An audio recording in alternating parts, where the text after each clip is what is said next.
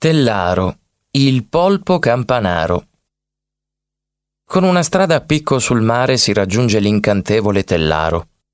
È un pittoresco borgo marinaro nel comune di Lerici. Tellaro è arroccato su una scogliera e affacciato sul golfo di La Spezia.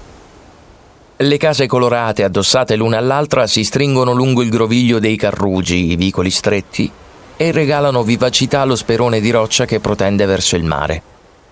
Sulla punta più estrema dello sperone si erge la chiesa di San Giorgio.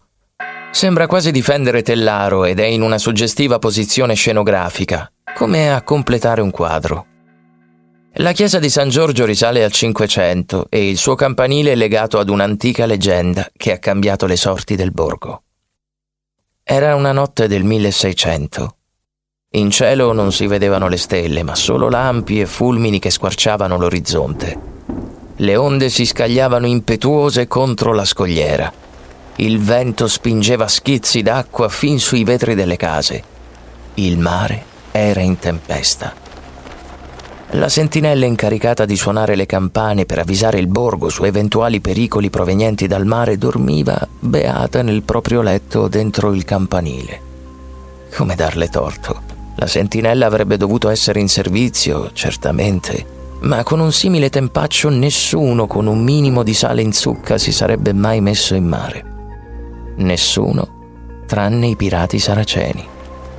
Quelli non avevano paura di niente, figuriamoci di una tempesta.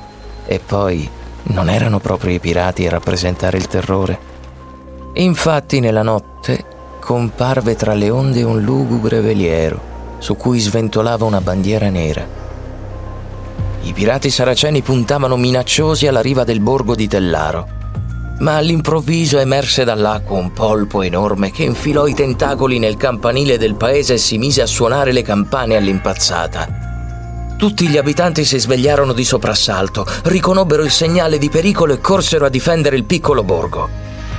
L'attracco dei nemici fu scongiurato e i pirati furono costretti a battere in ritirata.